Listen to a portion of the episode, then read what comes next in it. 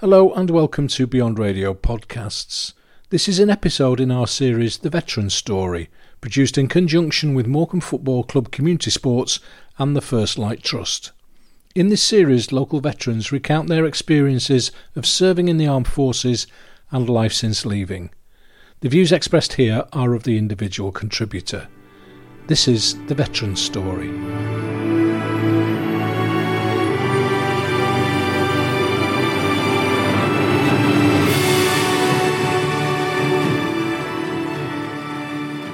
This is the Veteran Story podcast where we speak to people about their careers in the armed forces and find out their stories. And today I'm with Jacqui Collins, who's going to tell us a little bit about her experiences of being in the armed forces. How are you doing, Jacqui? Hi, good morning. So my name's Jacqui Collins and I served in the Royal Military Police from 1982 to 2014. So that's a total of 32 years. I served all over the world, Germany, Northern Ireland, Cyprus, Bosnia, UK postings, as well as doing my normal police job. I worked as a trainer in our training centre. I worked on the recruiting team, travelling around the country to get youngsters to join up. And uh, basically, I had a wonderful career out of it. Well, let's just take it back to the start, Jacqui, when you first joined up. How old would you have been when you first joined 18 up? when I first joined. Right, so was that straight out of school, pretty Straight much? from college. Right. Uh, my plan was actually to join Lancashire Constabulary, but at the time they weren't recruiting and they said go away and get some life experience. So the initial thought was I'll join the military police for three years, which was the minimum term in them days, come back home at age 21 and join Lancashire Constabulary. Unfortunately, or fortunately, I was having such a good time, I stayed. The three year point came and went, the six year point came and went, the nine and 12 and 15 came and went, and before I knew it, I completed 32 years. Wow, that's incredible. So, what was your uh, your family's uh, reaction to your decision to join the military police? Um, they were quite pleased because it was meant to be just for the three years, and then even though it extended much longer, they got used to me being away anyway, so they were quite happy for it. And I think it obviously teaches you how to grow up and become responsible and gives you a lot of life experiences, and they could only see that as being a positive thing for me. So, what was your training when you first joined? What, what was involved in that? Uh, in the early days, we had something called the WRAC, which was the Women's Royal Army Corps. So any female that joined the army was not their particular cap badge, i.e., Military Police in my case. I was WRAC Provost attached to the Royal Military Police, which was a bit of a bugbear because I had to do all the RMP training the same as a guy would do, but I had to do additional training on the female side, the WRAC side, and if I'd failed that, which luckily I didn't, I would not have been able to be promoted within the military police, and that lasted for the first 10 years of my career.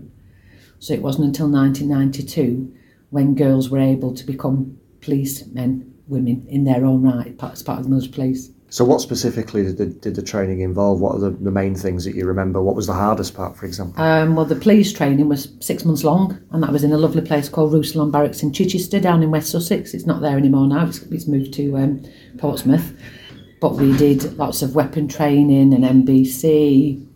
Um, learned to drive, of course. That was probably my downside because I learned to drive in a in a Land Rover, so I was having to double declutch, and I think I had a week's instruction and then I was just thrown in a car and told, right, here's your driving test, which luckily I did pass first time. That was in the April of 1983.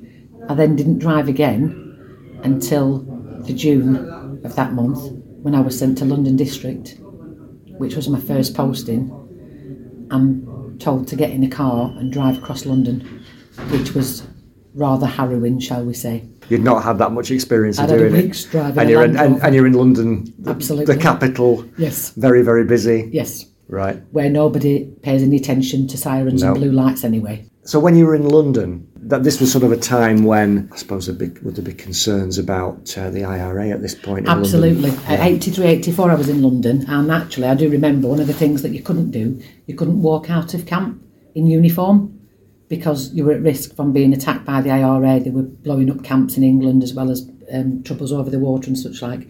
And um, one of the pranks that the boys played on me, they told me I had to go and get a signal from the COMCEN at Horse Guards and it was a Friday morning, which meant that we'd polished all the cars ready for the OC's inspection. So I went to walk out, and they said, "No, no, no, no, you can't walk out. It's against the rules. IRA threat."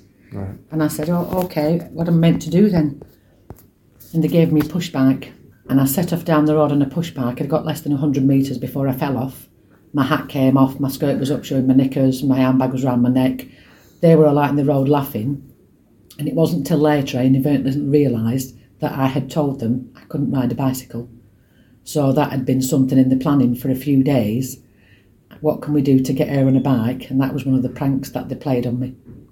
So, as a woman in the military police, was that fairly typical of of the kind of uh, thing that happened to you? Yes, more so than the boys, and nobody would ever have dreamed of making a complaint about it because they were told you were told it was character building, um, and they were just doing it to make sure that you could take the banter and you could have a laugh and all the rest of it. So it wasn't nasty or malicious. It could have been, but it wasn't. Um, and then even when it changed ten years later and we were all RMP together, you were still always, you know, you're attached. You're not proper RMP and all this sort of business. So there's only one way to do one thing to do, isn't in that case? You just got to work twice as hard to show the boys that you're exactly the same as them and you are as good as them, which is what I spent my whole career doing actually. Yeah.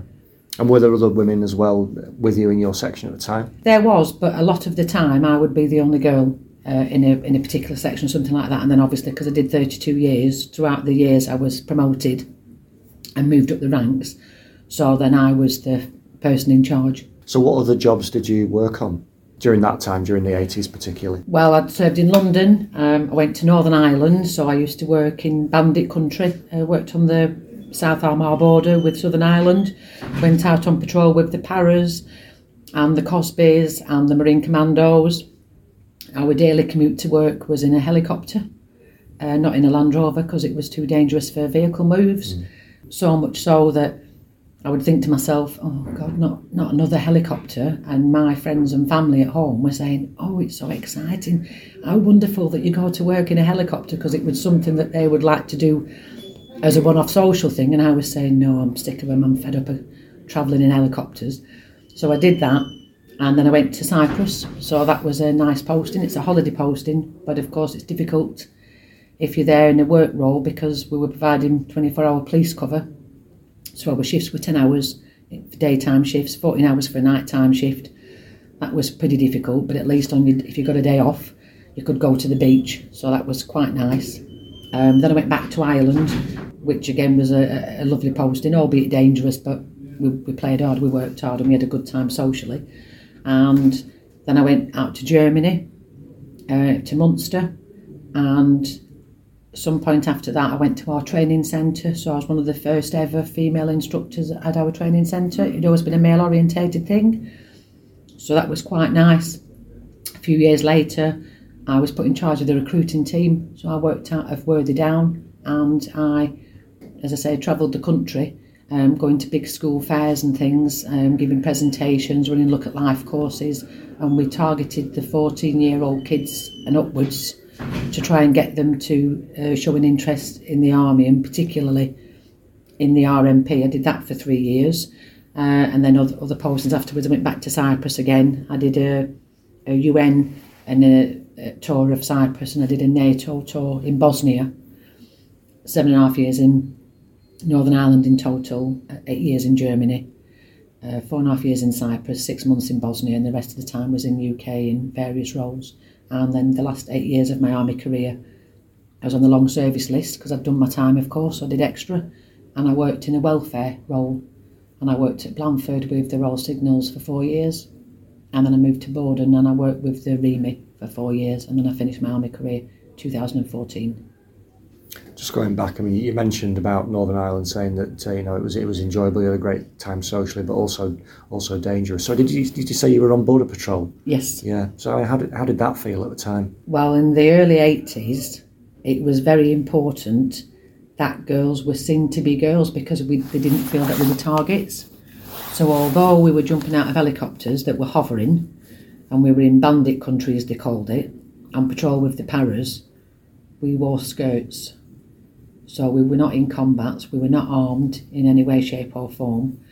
And the guys were all in combats with cam cream on And when they jumped out the helicopter, they got down and they leopard crawled across the field, and we just ran uh, with our skirts on, um, trying not to show our knickers. But the paras thought it was funny to cross the same river seven times in a patrol or as many barbed wire fences as they could find. You know, it was funny, let's watch the girls struggling, etc., etc. The next time I was in Northern Ireland and was doing those sort of patrols, we did wear combats, but we could not wear cam cream. We still were not armed and we still had to look like females. And then the final time I was in Northern Ireland, which was in the 90s, just before the Good Friday Agreement, the rules had changed completely, and a male or a female soldier was just a soldier. So I was out on patrol with a weapon, with, with a helmet on, with combats on, with cam cream on, patrolling dangerous areas up the cupola in a Land Rover with my weapon because um, it was so dangerous. And that's how it changed over the years. So I was there. The first time was 83, the last time was 98. Were there any specific incidents that you were ever involved in that were, that were particularly dangerous? All my patrols down South Armagh were dangerous, to be perfectly honest. At that time, it was the most dangerous place in the world, particularly across Crossmaglen. Uh, and when you went out on patrol, it was always a risk that you may or you may not come back. They I said earlier that they didn't think that girls were at risk, which is why we looked like females. But a colleague of mine, a girl called Carolyn, who was also at military police, was actually shot while she was on patrol in Belfast. And the bullet went through her face, uh, in one side of her face and out through the other side of her face, taking a tongue with her. And then they realised that it's indiscriminate. Uh, it doesn't matter whether you're male or female. If the terrorists want to have a go they and they've got plans made, they'll do it anyway. Um, I did lose lots of friends out there, as you can imagine, mm. but it just became a, a day-to-day to day occurrence of when you go shopping, you check your car, you don't speak to people, you limit your social life where you can really to camp, which is one of the reasons why I loved it. We did work hard, but we also played hard as well, so that was the fun of it. And people think I'm a bit balmy when I say that my postings in Northern Ireland were some of the best postings that I had in my career, actually. When when you sort of reflect on it, I mean, I guess you know you're saying it sort of became like an everyday an everyday thing. But I mean, is it, is it a case of while it's happening, you're kind of getting on with the job, but when you sort of look back in, in years to come, how do, how do you kind of reflect on it? I still reflect in the same. It's still something that needed to be done that we just got on with. Things pop up on Facebook, memories on Facebook, and, and what have you. At the moment, uh, the murder of two signals corporals has just popped up as a Facebook memories, Corporal Howes and Corporal Wood. And I was there at the time, actually, 1988. And I remember it happening and they got into a, a funeral and they were attacked by the IRA and murdered. I remember being there and being told, scramble, get out on patrol, we need to set up checkpoints and all the rest of it. We had no idea why. Information started coming through that there'd been a shooting, but we thought that the IRA had shot at the loyalist paramilitaries, perhaps the UDA or the UFF or something. And it wasn't until uh, much, much later that night when we came in off patrol that we discovered it was two of our own that had been killed so that was quite painful. We'll talk about something a little bit sort of more, more positive. You, you mentioned some of the work that you did sort of later in, in, in your career. I mean, how, how rewarding was that? Um, I liked the training job. And like I said, I was one of the first female instructors that went there, and it was, and, it, and I'd been headhunted. I'd been on a course beforehand, and it said um, I was serving in Northern Ireland at the time, and I'd been on a promotion course, and they said, "We need you here," and I said, "No, I don't want to come here." Got a lovely boyfriend in the Army Air Corps who flies helicopters and you, you get lots of extra money in Northern Ireland and you don't pay food and accommodation. And they said, no, no, they want you, they really want you to go there. So I was short toured and sent out and I was there for over three years. And um, I actually d- did enjoy it. It was a very difficult job being an instructor. Um, you sort of work seven days a week, but again, work hard, play hard, and it was just rewarding that you were churning out after six months capable, professional little military policemen and women, and that was 91, 94. And now, years and years later, I bit the bullet a few years ago and actually joined Facebook. And a lot of these little trainees that I was responsible for have added me as friends since. I never really thought about it. I just presumed that they would have hated me because a lot of people hate their instructors. And some of them have, have said, Oh, I remember you because you were the nicest person that I ever met. You were the most supportive, and you were so good to me, and you were so kind, and you were so whatever. And I was like, oh, stop it, stop it, just do my job. Um, get all embarrassed by people saying nice things and that. Anyway, but it was a it was a lovely, rewarding job. And some of these people went on to have full careers and became RSMs and things. So I must have done something right somewhere. Yeah, yeah. No, it does sound that way. 32 years then. That's that's an incredible uh, amount of time. When it came to an, an, an end, what was, the, what was the reason? Was it was it simply you, you decided to sort it of was time served. Um, yeah. I'd been lucky to get extra years out of Mm. it, but at age 50, which is what I was, I thought, blimey, it's now time to go. Um, I wasn't physically fit enough to do the things that were expected that I'd easily done at my 30s and 40s.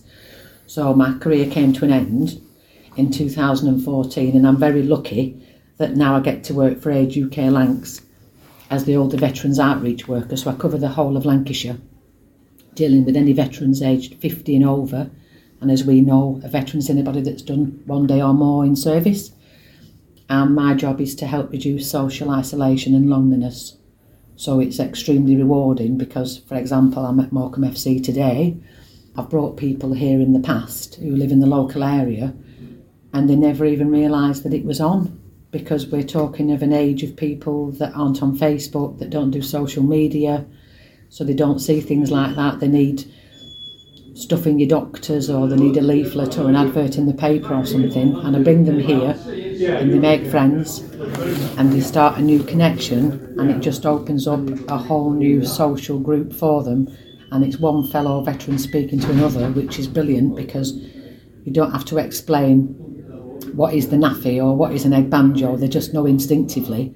There's nothing worse than telling a really good story so you think and by the time you've stopped and explained what all the military things mean to a civilian, that funny story has just not become funny at all. It's become very long and drawn out and boring, and you've missed your punchline. But so an event like this is really important, isn't it? But I mean, particularly in your in your role, because like you say, you you'll come into contact with countless veterans who who have all are on their own now or have been I don't know struggling with. There's many that's on their own Yeah. because it's, as I say, I deal with over 50s, but it's generally 80, 90 year olds I deal with, hmm. the national service type end, and they are lonely because they've lost a partner, they don't drive anymore, they've got mobility issues, etc., and they just don't leave the house from one week to the next and they don't see anybody.